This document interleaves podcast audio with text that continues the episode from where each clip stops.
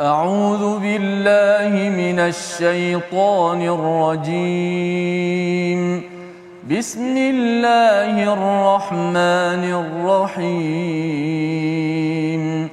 الحمد لله رب العالمين. الرحمن الرحيم. مالك يوم الدين.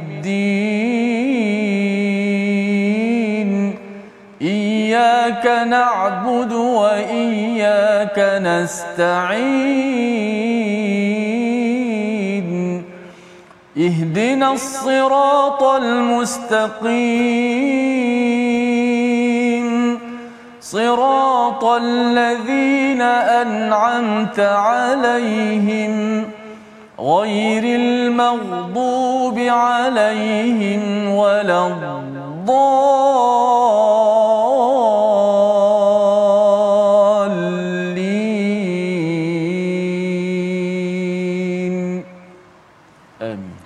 Salam. Assalamualaikum warahmatullahi wabarakatuh. Alhamdulillah wassalatu wassalamu ala Rasulillah wa ala alihi wa man wala syada la ilaha illallah syada Muhammadan abduhu wa rasuluhu. Allahumma salli ala sayidina Muhammad wa ala alihi wa sahbihi ajma'in. Amma ba'du. Apa khabar tuan-tuan dan puan yang dirahmati Allah sekalian? Kita bertemu dalam My Quran Time baca faham amal pada hari ulang kaji pada hari ini pada halaman 436 hingga 441 untuk sama-sama kita memaknai melihat permata-permata yang ada di dalam enam halaman yang telah pun kita ikuti pada minggu lepas dan pada hari ini kita bersama dengan tetamu undangan kita Al-Fadil Ustaz Syamsul Hakim. Apa khabar Ustaz? Alhamdulillah. Alhamdulillah. Sihat-sihat saja Alhamdulillah. Ahlan Ustaz ya ke Ya. My Quran Time pada hari ini dan juga Ustaz Tirmizi. Apa khabar? Alhamdulillah baik Alhamdulillah Ustaz ya. Kita nak mengulang kaji surah Fatir, surah yang menarik uh, yang kita sudah pun lihat pada minggu ini bersama dengan tuan-tuan yang berada di rumah. Eh, saya jemput untuk share untuk sama-sama kita mulakan majlis kita pada hari ini dengan subhanakala ilmalana illa ma 'allamtana innaka antal alimul hakim rabbi zidni ilma. Sama-sama kita ingin memulakan ya ulang kaji kita pada halaman 436 berkaitan dengan surah Fatir yang kita maklum bahawa ia banyak membawakan kepada bukti-bukti kebesaran Allah di alam maya pada ini. Dan sudah tentunya salah satunya berkaitan dengan Bahran pada ayat yang ke-12 iaitu ada dua lautan ya sungai air tawar dan juga sungai air masin ataupun laut masin. Dan uh, lebih daripada itu di hujung halaman 436 ini Allah membawakan kepada kita tentang tentang tanggungjawab tanggungjawab kita ya. Apabila kita tahu bahawa setiap makhluk yang ada ini ada fungsi ada manfaatnya kita juga ada fungsi perlu menyebarkan manfaat. Kita baca daripada ayat 18 bagi memulakan ulang kaji kita pada halaman 436 dipimpin al-fadil ustaz Tirmizi Ali. Silakan ustaz. Alhamdulillah eh, sama-sama kita mulakan eh, majlis kita uh, dengan membaca ayat yang menjadi perbincangan kita itu ayat 18 ya. betul. Dahulu kita uh, mengalu-alukan tetamu kita Fadil Ustaz Syamsul. Moga-moga terus kita hmm. mendapat uh, kebaikan daripada ayat, ayat Allah Subhanahu Wa Taala. A'udzubillahi minasyaitonir rajim. ولا تزر وازرة وزر أخرى وإن تدع مثقلة إلى حملها لا يحمل منه شيء ولو كان ذا قربى. إنما تنذر الذين يخشون ربهم بالغيب وأقاموا الصلاة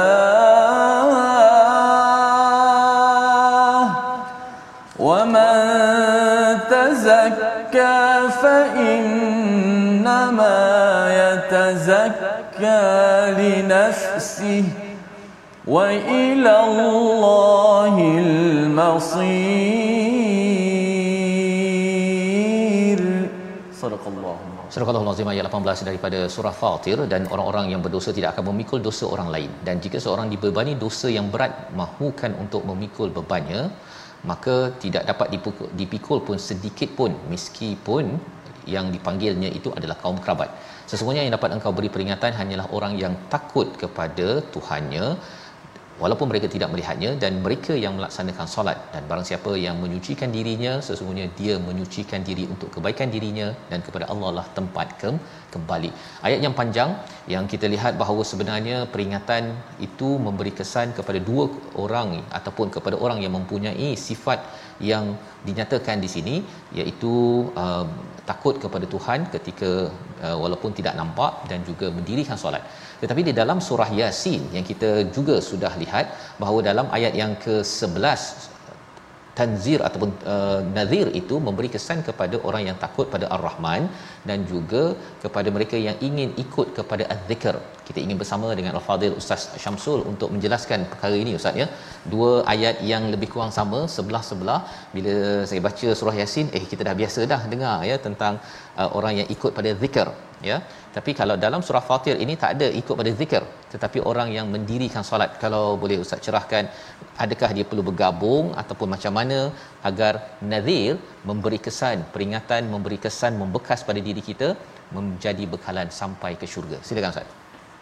Terima kasih banyak Fadil Ustaz Fazrul, para penonton yang dirahmati Allah sekalian, tak lupakan Fadil Ustaz Termizi bersama-sama pada tengah hari ini. Alhamdulillah, Hari ini kita mendengar satu lagi ayat Allah yang berbentuk peringatan dan seperti mana yang telah didahulukan bicaranya tadi oleh Ustaz Fazrul. Ayat ini menceritakan berkenaan tentang peringatan masing-masing akan memikul beban dosa masing-masing dan takkan ada sesiapa pun yang mampu untuk memikul beban dosa kita dan ini perkara yang kita kena sedar. Bila sebutkan peringatan ianya benda yang perlu diingat. Tetapi Allah Subhanahu Wa Taala ketika mana menyebutkan ianya sebagai peringatan Allah menyebutkan bahawasanya peringatan itu walaupun disampaikan yang menerima ataupun yang akan menerima pakai beriman dengan peringatan ni ada jenis-jenis manusianya. Macam kita katakan tiap-tiap hari adanya peringatan-peringatan yang datang kepada kita sama ada daripada urusan dunia ataupun urusan akhirat. Urusan dunia jangan bawa laju tapi ada juga yang bawa laju. Maksudnya ada yang ambil ingat dan ada yang tak ambil ingat. Tetapi peringatan daripada Al-Quran Allah mengkhususkan peringatan ini yang berupaya untuk terimanya dengan sepenuh keimanan adalah mereka yang memiliki ciri-ciri yang dinyatakan dalam ayat ini. Begitu juga pada ayat yang ke-11 iaitulah Allah kata innama tunzirul ladina yakhshawna rabbahum bil ghaibi wa aqamus salah.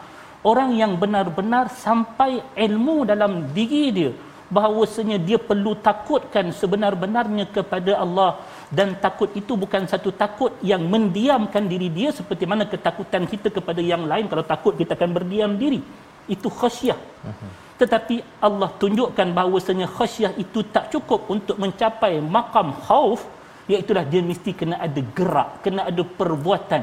Iaitu bila mana kita takut kita akan membuat sesuatu perkara yang akan mengeluarkan kita daripada daerah ketakutan kepada daerah kecintaan.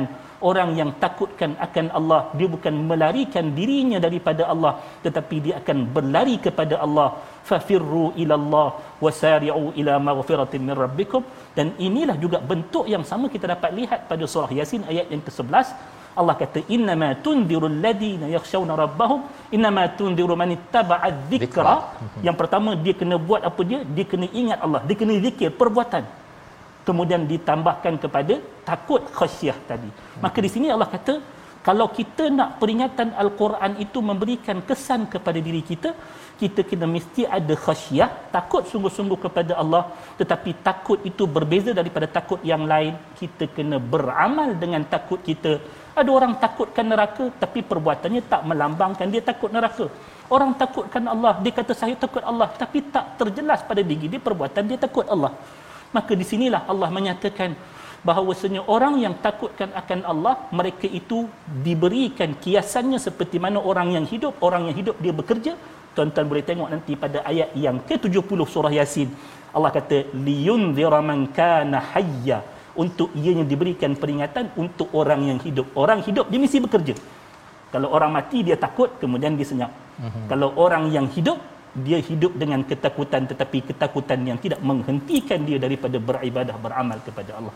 Barulah Quran memberi kesan kepada peringatan terhadap diri dia. Wallahu a'lam. Ya terima kasih ucapkan pada Ustaz Syamsul menjelaskan ya. Uh, dua ayat pada ayat yang ke-18 surah Fatir dan juga ayat 11 surah Yasin ini untuk kita dapat uh, gabungkan Ustaz ya. Betul. kalau di sini ini bercakap tentang takut pada Tuhan dia dirikan solat.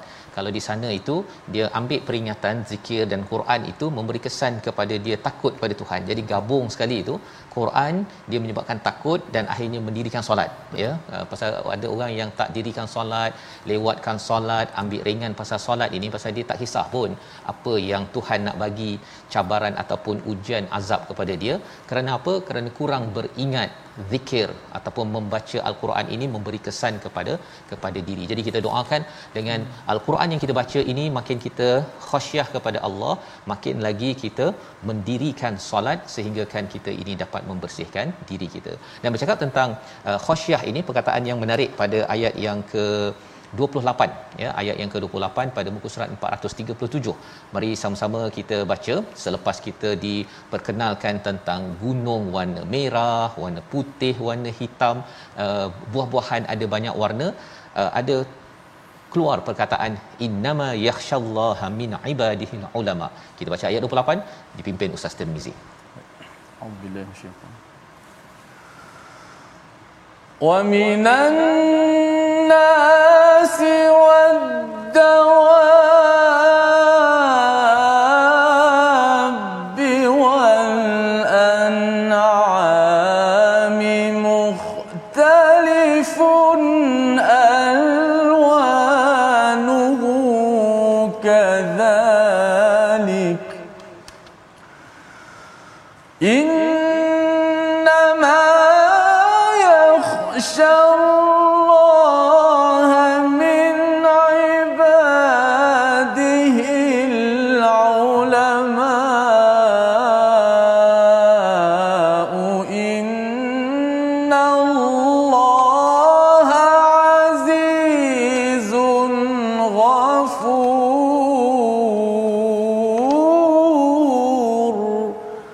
Subhanakallah. Surah Allah Nazim itulah bacaan daripada ayat yang ke um, 28 sebentar tadi. Menarik perkataan di sini ya. Maksud ayat 28 ini dan demikian di antara manusia, makhluk bergerak yang bernyawa dan haiwan ternakan yang bermacam-macam warna. Bukan sekadar gunung pelbagai warna buah-buahan tetapi manusia dan Uh, di antara hamba-hamba Allah yang takut padanya hanyalah para ulama sesungguhnya Allah Maha Perkasa lagi Maha Pengampun. Jadi cerita pasal manusia pelbagai warna Ustaz ya selepas cerita pasal buah-buah pelbagai warna tersebut Allah bawakan ayat yang selalu famous lah ni innama yakhsyallahi min ibadihi ulama. Kalau Ustaz boleh ceritakan ini ulama yang macam mana ya dan apa kaitan mengapa selepas cakap pasal ayat-ayat sains timbul pula istilah ini.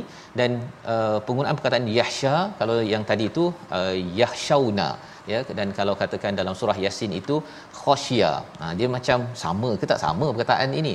Uh, apa beza dengan khauf? Oh, banyak soalan dalam soalan. Silakan ustaz. Terima kasih banyak yang berbahagia Ustaz Fazrul dan juga Ustaz Tarmizi serta seluruh para penonton yang mudah-mudahan kita doakan ada keberkatan pada perkongsian ilmu kita pada tengah hari ini.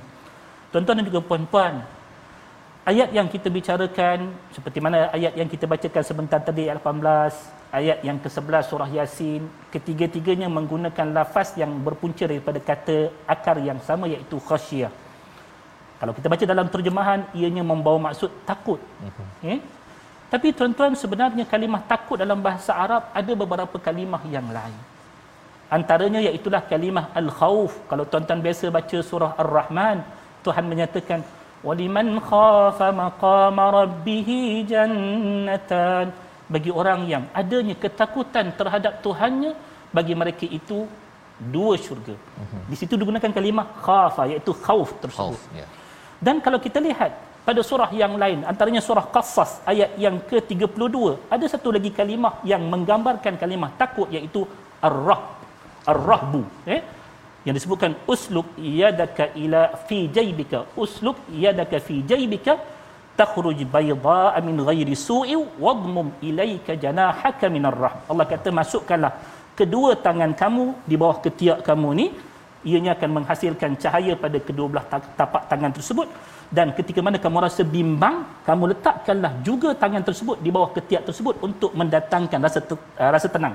So di situ kalimah ar-rahb juga takut sebenarnya cuma apa beza di antara kalimah al-khauf al-khasyah dan juga ar-rahbu?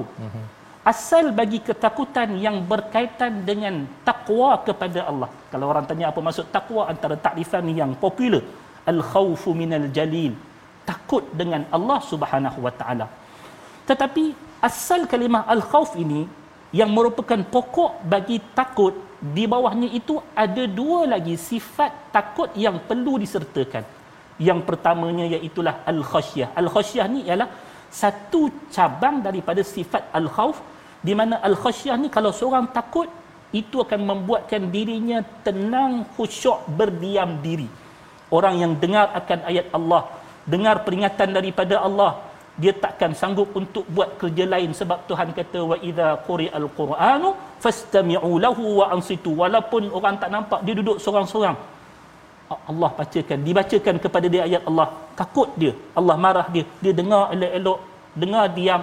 Pasal apa? Sebab adanya takut yang membuatkan dia berdiam diri. Itu khasyah eh?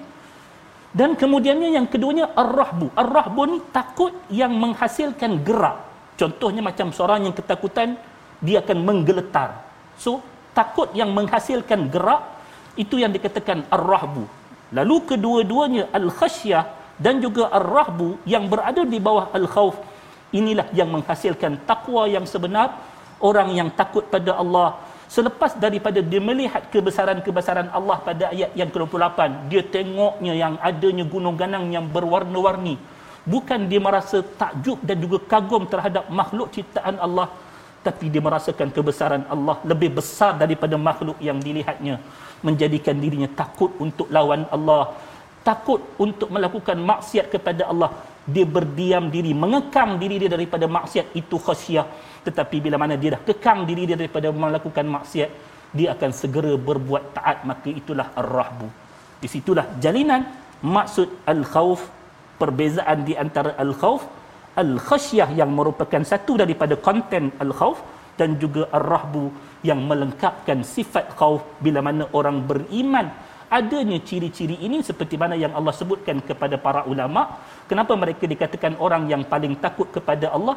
Sebab mereka takut tu dengan ilmu yang sebenar. Bukan buat-buat takut tetapi dia dapat ilmu yang menjadikan dia takut kepada Allah dan seterusnya menggerakkan dia pada amal. Kalau takat kita kata takut mengalir air mata tapi duduk diam tak semayang itu bukan takut namanya ustaz eh? Itu Allah namanya Allah. program motivasi saja ya. Okey jadi perkara itu yang kita perlu faham uh, dan masyaallah ya uh, khauf uh, khasyah dan juga rahb sebentar tadi dapat menjelaskan kepada kita betapa apabila kita bercakap tentang uh, khauf ya kita takut uh, daripada segala perkara mara bahaya ustaz ya uh, yang ada kaitan dengan wiqayah itu kita nak jauhkan daripada segala bahaya. Rupanya kena ada khasyah kena ada rahb sebentar tadi. Asasnya ilmu dan ilmu itu yang menggerakkan. Bukannya ilmu yang sekadar rasa dalam hati saja mengalir air mata ustaz cakap tadi tu kan ya. Tapi lepas tu besoknya dia pergi tengking lagi cikgu Allah. mak dia tak nak pergi sekolah rupa dia baru pergi program untuk mengalirkan air mata ya. Bukan program yang menimbulkan khasyah dalam dalam diri. Jadi ini pelajaran yang penting dan sudah tentunya orang-orang yang uh, nak mencari ilmu ini, nak mencari keampunan Allah, Allah nyatakan pada ayat 29 package.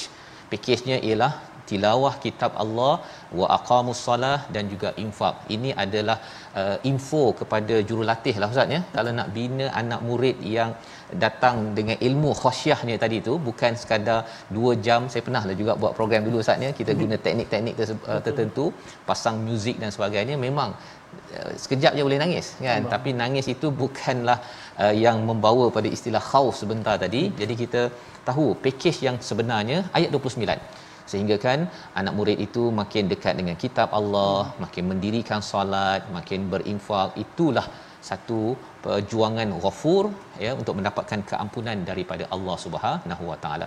Jadi bercakap tentang berinteraksi dengan Quran ini ada tiga respon daripada masyarakat ataupun daripada kalangan manusia. Ini yang kita akan baca pada ayat 32. Kalau tuan-tuan dah tahu apakah tiga kategori tersebut tuliskan di ruang komen. Tapi kita rehat sebentar. Selepas rehat nanti kita baca ayat 32 bagaimana kita adakah kita kumpulan pertama kumpulan kedua kumpulan ketiga? Rehat sebentar mai Quran time. Baca faham amal insyaallah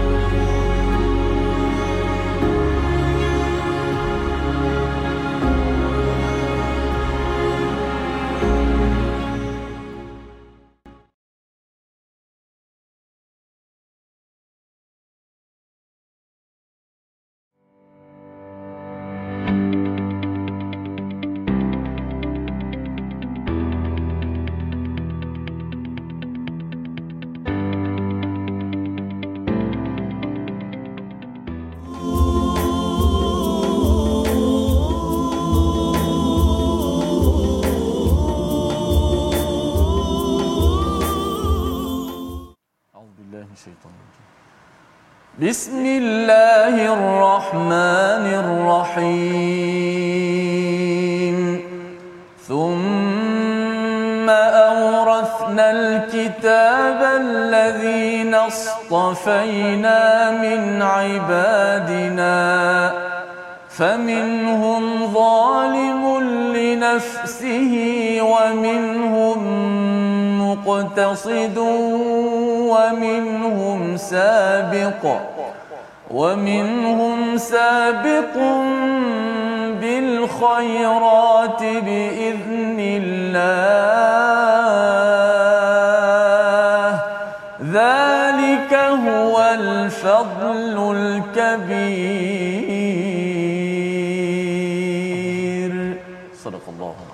Allah kita kembali dalam My Quran Time baca faham amal. Kita ulang kaji pada halaman 436 hingga 441 kita sudah pun berada pada juz yang ke-22 dan sudah pastinya kita ingin melihat kepada bagaimana interaksi dengan al-Quran yang dirakamkan oleh Allah Subhanahu Wa Taala. Ada tiga kategori.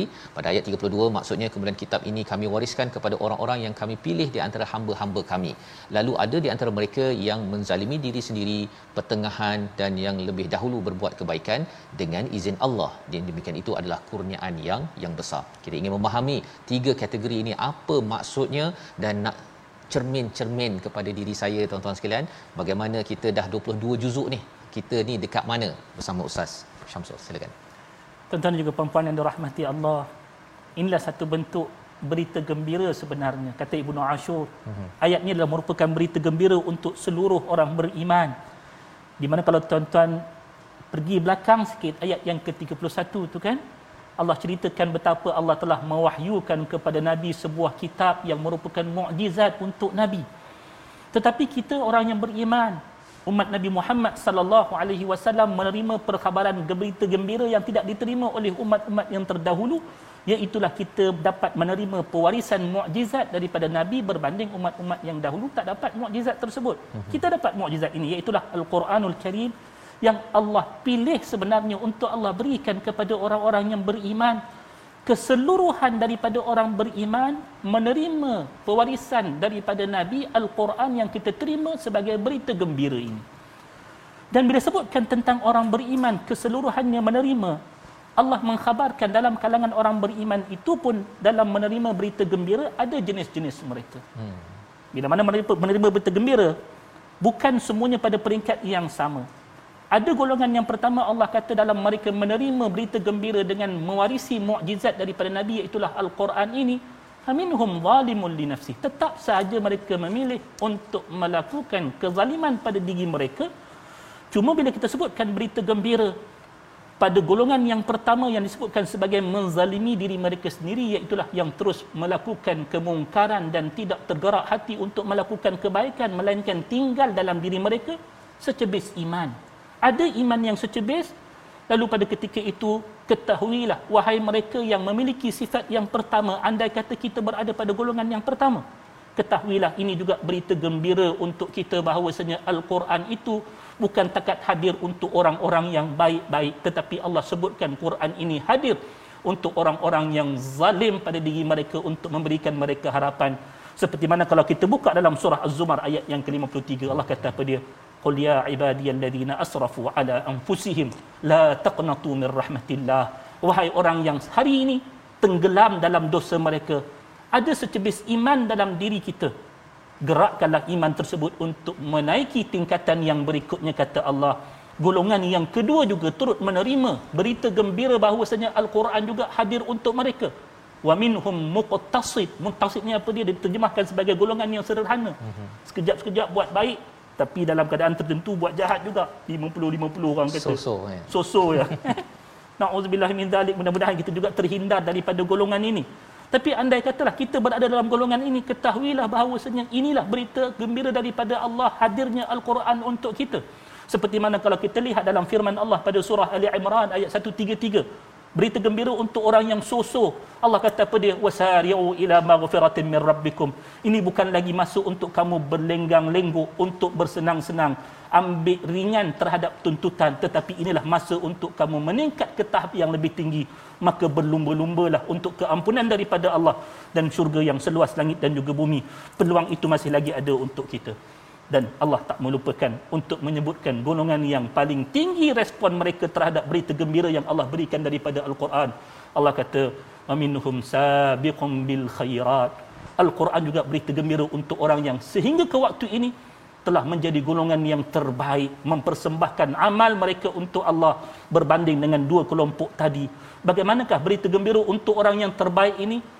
Allah menitahkan kepada mereka untuk mengekalkan diri mereka dalam kebaikan tersebut. Seperti mana firman Allah dalam surah Fussilat ayat yang ke-30 innal ladzina qalu rabbuna Allah thumma istaqamu tatanazzalu alaihimul malaikatu alla takhafu wa la tahzanu. Sesungguhnya orang yang katakan kami ini beriman kepada Allah. Tuhan kami ialah Allah. Lalu mereka beristiqamah. Maksudnya untuk orang-orang yang dah jadi orang yang terbaik sekalipun mereka tetap ada tanggungjawab untuk merespon terhadap berita gembira ini dengan memastikan kebaikan itu tidak terhenti di sini tetapi kebaikan itu akan terhenti bila kita kembali bertemu dengan Allah nanti insya-Allah. So inilah tiga golongan yang sebenarnya Al-Quran tiba untuk seluruh orang beriman. Jangan katakan Al-Quran itu bukan untuk kita. Selama mana iman itu dalam jiwa kita, ketahuilah ini adalah untuk kita yang telah Allah pilih. Tinggal kita nak menggerakkan diri kita dengan seruan-seruan Al-Quran tadi ataupun kita nak meruntuhkan ataupun menjatuhkan lagi kita punya marwah ataupun harga diri kita lebih teruk daripada apa yang telah Allah berikan daripada tiga golongan ini yang disebutkan yang pertama zalim. Zalim belum lagi sampai kufur. Asalkan ada iman teruskan gerak untuk jadi muqtasid. Daripada muqtasid naikkan lagi kepada sabiqum bil khairat jadi orang yang terbaik. Sebab jadi orang yang terbaik apa dia? Wasabiqun sabiqun golongan ini pasti akan mendahului orang lain memasuki syurga Allah Subhanahu wa taala InsyaAllah. Terima kasih ucapkan pada Ustaz Syamsul menjelaskan ayat 32 ini sebagai satu motivasi kepada kita ya yang diwarisi ataupun diwariskan dengan Alkitab. Dan kalau kita dapat harta waris lah Ustaz ya. Sebenarnya ada orang yang kata alah okeylah kan. Ada yang linggang kangkung dia untuk untuk mesyuarat dan pembahagian. Tapi ada yang dus terus ya pecut untuk mendapatkan harta waris tersebut. Tapi dah ada harta dah kan?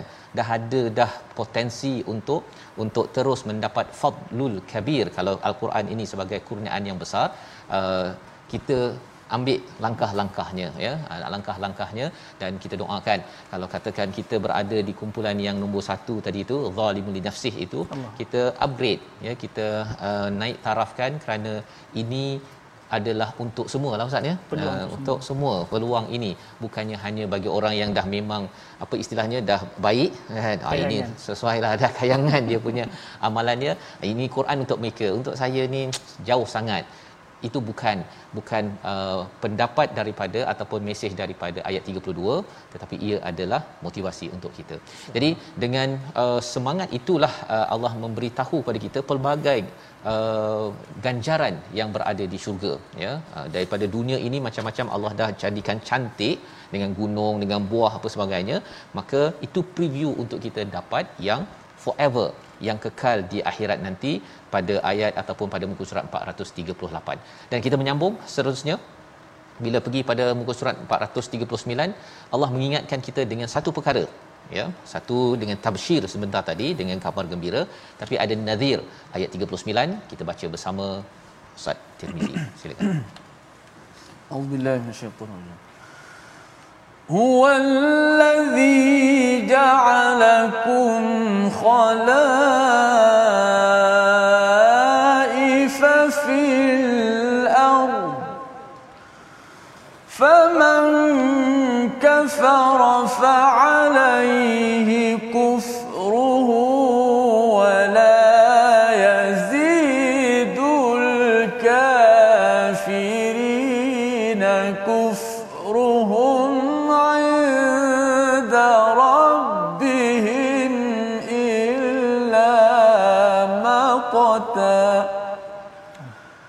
ولا يزيد الكافرين كفرهم إلا خسارا Dialah yang menjadikan kamu sebagai khalifah di bumi. Barang siapa hak kafir maka kekafirannya akan menimpa dirinya sendiri. Dan kekafiran orang-orang kafir itu hanya akan menambah kemurkaan di sisi Tuhan. Dan kekafiran orang kafir itu hanya akan menambah kerugian mereka belaka. Ini adalah kesinambungan daripada beberapa ayat sebelumnya. Bila bercakap tentang syurga kemudian diceritakan orang yang di neraka ustaz ya. Dia kata kalau boleh kami nak dikembalikan balik nak buat amal soleh ya nak berbuat amal soleh tetapi rupa-rupanya mereka sudah terlambat ya kerana mereka sudah diberikan pelbagai peringatan-peringatan tapi tidak mengambil berat perkara tersebut. Jadi dalam ayat ini ada dinyatakan bagi orang kufur itu maqtan dan juga khasaran ya iaitu kemurkaan dan kerugian itu terjemahannya. Tapi kita nak faham sebenarnya mengapa ada maqtan, ada khasaran untuk kita fahamlah ustaz ya. Jadi kita nampak ayat ini betul-betul sebagai nazir, tak adalah dia macam so-so je kan. Ha, tak naklah uh, macam tadilah ada yang tengok ayat Quran ni hmm, tak baca pun, ada yang so-so je tapi ada yang kata ah okey saya akan fastabiqul khairat. Silakan. Tuan-tuan juga perempuan yang dirahmati Allah para penonton yang kita terus doakan mudah-mudahan terus setia dengan Al-Quran. Walaupun bukan kita kata semata-mata dengan Quran time tapi biarlah Quran time lifetime. Maksudnya seluruh hidup kita dengan Al-Quran. Sebab dengan peringatan daripada Al-Quran inilah sebenarnya peringatan yang Allah sebutkan fadzakir bil Qur'ani may yakhafu berikanlah peringatan dengan Al-Quran sebab itulah yang akan menimbulkan rasa khauf yang sebenar bukan khauf yang diada-adakan Ayat ni awal-awal Allah kata Allah telah jadikan umat manusia ini sebagai khalaifa fil ard. Khalifah-khalifah orang yang bertanggungjawab untuk mengimarahkan bumi Allah dengan syariatnya, dengan agamanya yang telah diberikan sebagai panduan kita. Lalu bila mana manusia itu hidup dengan panduan yang telah ditetapkan oleh Allah, di waktu itu dia punya pilihan sama ada untuk hidup sebagai seorang hamba Allah ataupun hidup lain daripada hamba iaitu kufur. kufur. Lalu Allah peringatkan, dah senang hidup dengan nikmat Tuhan yang sepatutnya kamu syukur jangan kufur. Sebab kata Allah faman kafara fa alaihi kufur. Siapa yang kufur lalu dia akan dihadapkan dengan beban kekufuran tersebut. Apa beban kekufuran? Apa yang dia akan dapat kalau dia memilih untuk kufur tuan-tuan dan juga puan-puan? Dalam ayat ni Allah sebutkan dua. Allah kata wala yazidul kafiruna illa maqta wala yazidul kafirina kufruhum illa maqta kata Allah yang pertama orang yang kufur dia akan berhadapan dengan maqta kalimah maqta ni al-bughdu ma'a sigharin wa khizyin kebencian daripada Allah dengan sifat Allah merendah-rendahkan dia memperkecilkan dia dan menghina dia. Takat orang marah itu pun kita dah takut. Tambah-tambah direndah-rendahkan kita punya maruah dan yang merendah-rendahkan maruah kita ialah Allah. Siapa yang berani kufur Allah akan marah dia dan Allah akan hina dia nak hidup macam ni dengan kekufuran? Tak nak. Dan kalaupun dia tak sampai kepada takut yang diperolehi oleh para ulama tadi. Mhm. Dia tak takut pun Tuhan sebab tak nampak pun. Tak nampak. Allah lanjutkan wala yazidul kafirina kufurhum illa khasara. Kalaupun kamu tak takut pada aku ketahuilah bahawasanya yang rugi itu kamu bukan aku. Hmm. Sebabnya Allah itu Maha Kaya. Allah itu tak perlukan kepada ketaatan dan juga keimanan kamu untuk memuliakan zatnya yang sudah maha mulia. Tetapi yang rugi ialah kamu. Kenapa digunakan kalimah khasara? Sebab pada ketika mana orang kufur, mereka melihat dengan kekufuran itu mendatangkan keuntungan duniawi kepada mereka. Lalu kata Allah, kamu nak berniaga di dunia ini, tapi ketahuilah perniagaan kamu itu akan menjadi satu perniagaan yang rugi sebab kamu telah menjual dunia kamu dengan akhirat kamu siapa yang lebih rugi daripada menjual dunia dengan akhiratnya sebab akhirat lebih mahal? Maka orang beriman orang yang beruntung mereka tak rela untuk menjual agama mereka akhirat mereka untuk dunia yang tidak ada apa-apa nilai di sisi Allah Subhanahu wa taala. Lantaran itulah diulang dua kali satu kemarahan daripada Allah satu lagi kerugian pada diri yang kufur lantaran itulah ayat ini disusun sebegitu. Wallahu a'lam. Insyaallah ya itu adalah satu peringatan kepada kita. Ya dua istilah Ustaz ya. Maqtan dan juga khasaran sebentar hmm. tadi. Dalam surah ini ada perkataan lan tabur sebelum ini kan. Maksudnya tidak mungkin rugi. Kemudian kat sini rugi. Ya rugi dalam uh, istilah khasara. Jadi bagi orang yang sedang mencari untung buat bisnes kalau katakan dia nak melabur tapi bila Allah nyatakan kamu rugi ya disebabkan apa kekufuran yang kamu buat lebih daripada itu ialah maqtan tadilah ustaz ya. Dimurkai dibenci dihina. Dia kalau katakan bisnes dah jadi tu sekali jatuh kan kemudian orang kata sila bagi balik duit yang kamu dah ambil hari tu. Orang kutuk kutuk kutuk kan. Memang stres ustaz. Ha, dan ada banyak businessman yang besar-besar tycoon yang sekarang ni dia tak nak pulang pun duit yang dia dah dapat daripada pelanggan kan. Jadi itu cara uh, rasanya itu cara kalau Allah nak hina tu Betul anytime ya pada bila-bila masa yang kita doa Allah jadikan kita di kalangan orang yang sentiasa ya fastabiqul khairat sebentar tadi ya sabiqum bil khairat uh, apabila kita dah ada Quran kita dah ada package ya teruskan perjuangan dan inilah yang menjadi latar kepada surah surah Fatir. Kita bergerak pada halaman 440 surah Yasin, surah terkenal untuk sama-sama kita melihat satu istilah yang selalu tuan-tuan baca pada ayat 12 fi imamin mubin ayat 12 bersama Ustaz Tirmizi sebelum kita melihat apa maksud imamin mubin. Silakan Ustaz. Auzubillahi minasyaitonir Inna nahnu nuhyil mauta wa naktubu ma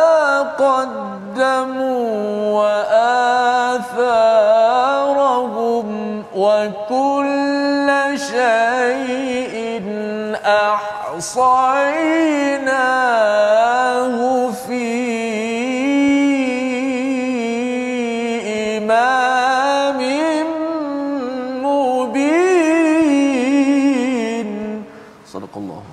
Sesungguhnya kamilah yang menghidupkan orang-orang yang mati dan kamilah yang mencatat apa yang telah mereka kerjakan dan kesan-kesan yang mereka tinggalkan dan segala sesuatu kami kumpulkan dalam kitab fi imamim mubin. Kita ingin bersama dengan Al-Fadil Ustaz Syamsul untuk menjelaskan bila kita beramal di situ ada ahsainahu fi imamim mubin dekat mana sebenarnya imamim mubin ini sebenarnya Ustaz. Bismillahirrahmanirrahim. Para penonton yang dirahmati Allah, dalam ayat ini Allah menceritakan kepada kita Allah memberikan kepada kita kematian dan juga kehidupan dan setiap apa yang kita kerjakan sebenarnya telah tercatat dalam suratan takdir kita dalam suratan amal kita yang asal-asal kepada takdir ini berada di Lauhil Mahfuz. Eh? Cuma yang lebih nak ditanyakan kepada kita sebab kalau terjemahan kita boleh baca kan? Uh-huh. tapi apa kefahaman kenapa dikatakan kitab manusia yang terletak di lauhil mahfuz itu disebutkan dengan namanya imam. Imam. Kenapa ha. dikatakan kitab itu imam? Pelik macam jauh je mana masa Melayu kita kan? Uh-huh. kalau kita lihat dalam uh, tafsiran yang diberikan antaranya kalau kita buka dalam tahrir tanwir Ibnu Ashur menyatakan bila sebutkan kalimah imam imam ialah sesuatu ataupun seseorang yang dituruti perbuatannya okay. dan kemudian kita akan beramal mengikut kepada apa yang ditunjukkan olehnya. Mm-hmm. Lalu manusia ini bila mana kita telah pun ada suratan takdir dan kita ada kematian dan kehidupan yang telah ditentukan sebenarnya kita sedang menuruti kitab tersebut yang asal-asalnya berada pada sisi Allah daripada suratan takdir kita hidup dengan takdir dan kita mati dengan takdir. Okay. Maka lantaran itulah kitab itu dibahasakan dalam ayat ini iaitulah dengan imam kerana pada kitab yang telah tertulis itu tadi kita akan hidup dengannya kita akan ikut panduan takdir yang telah Allah tentukan bila mana para sahabat radhiyallahu taala alaihim bertanya kepada Nabi sallallahu alaihi wasallam berkenaan tentang takdir Nabi kata apa dia i'mal fa kullun muyassar lima khuliqalah. Kamu beramal dia kerja kamu. Sebab manusia itu akan dipermudahkan atas apa yang telah ditakdirkan bagi diri dia. Bukan tanggungjawab kita untuk bertanya apa yang telah tertulis dalam suratan takdir kita, tetapi beramallah, buatlah kebaikan-kebaikan, jangan bimbang akan apa-apa. Sebab kalaulah itu bertepatan dengan takdir kita insya-Allah pasti pekerjaan amal yang kita buat nanti, uh, nanti akan dipermudahkan oleh Allah. Maka lantaran itulah dibahasakan kitab suratan kehidupan kita takdir kita itu dengan imam pada ayat ini wallahu a'lam. Insyaallah itu adalah penerangan ya tentang bagaimana yang selalu kita baca imam mubin ini yang kita ikut. Tapi kalau kita ikut tu kita beramal dengan amal yang apa uh, formula baik maka kita akan menujulah kepada kebaikan maksudnya tapi kalau katakan kita ambil formula yang tak baik kan yang juga juga telah ditulis di Lauh Mahfuz uh, sebenarnya kita pun menuju ke laut lah ya menuju kepada kepada tempat yang yang bahaya. Jadi di sini sebenarnya kita kena cari ilmu-ilmu yang baik ya untuk kita dapat formula yang terbaik dan sudah tentunya ustaz ya. Dia ada kaitan dengan kitab yang diturunkan wal Quranil nil hakim. Membawa kita di hujung ini untuk kita sama-sama berdoa pada Allah Subhanahu taala agar Allah pimpin kita teruskan agar kita ini committed seperti mana para rasul ala siratim mustaqim. Dan di hujung ini kita berdoa bersama al-fadil ustaz Syamsul. Silakan ustaz. Bismillahirrahmanirrahim الحمد لله رب العالمين والصلاة والسلام على أشرف الأنبياء والمرسلين سيدنا محمد وعلى آله وصحبه أجمعين. اللهم إنا عبيدك بنو عبيدك بنو إمائك نواصينا بيدك ماض فينا حكمك عدل فينا قضاؤك. نسألك اللهم من كل اسم هو لك سميت به نفسك أو أنزلته في كتابك أو علمته أحدا من خلقك أو استأثرت به في علم الغيب عندك. أن تجعل القرآن العظيم ربيع قلوبنا.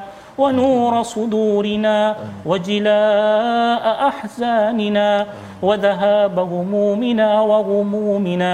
اللهم ذكرنا منه ما نسينا وعلمنا منه ما جهلنا. وارزقنا تلاوته آناء الليل وأطراف النهار. واجعله لنا حجة يا رب العالمين. ربنا آتنا في الدنيا حسنة وفي الآخرة حسنة وقنا عذاب النار. وصلى الله على سيدنا محمد وعلى آله وصحبه وسلم. والحمد لله رب العالمين.